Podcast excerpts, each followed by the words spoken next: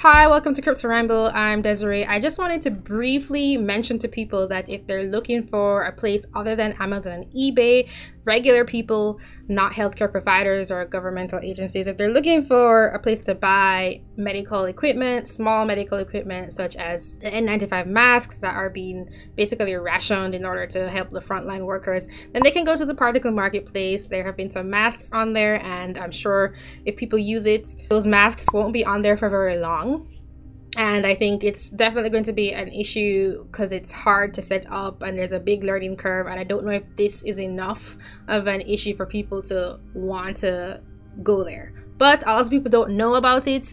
It's there. I made a post on Twitter. I would also like to add that I do see this as a kind of war where healthcare workers are on the front line, so I understand that need to give it to them first, give masks, for example, to them first. And I also think it's effective to just wear a mask, even if it's not like medical grade or like surgical masks. But I also don't like the deception that has been involved with governmental agencies trying to tell people that masks aren't really useful or N95 masks aren't really useful just to give it to these people. I think that if you want to be able to protect people you care about, you should be able to go and do that. So tell people you know that there's a Particl marketplace. It's private, decentralized, it's censorship resistant. This is what it was built for. Obviously, this is I'm not promoting anything illegal. I'm just trying to say that even though some marketplaces like Amazon and eBay are trying to only give it to certain people, there are other marketplaces that are asking people to make other kinds of masks.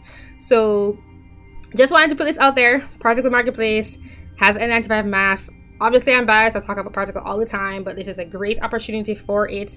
And uh, we could learn a lot also from how people respond to the opportunity to use it because I still think it's too much of a learning curve for the average person.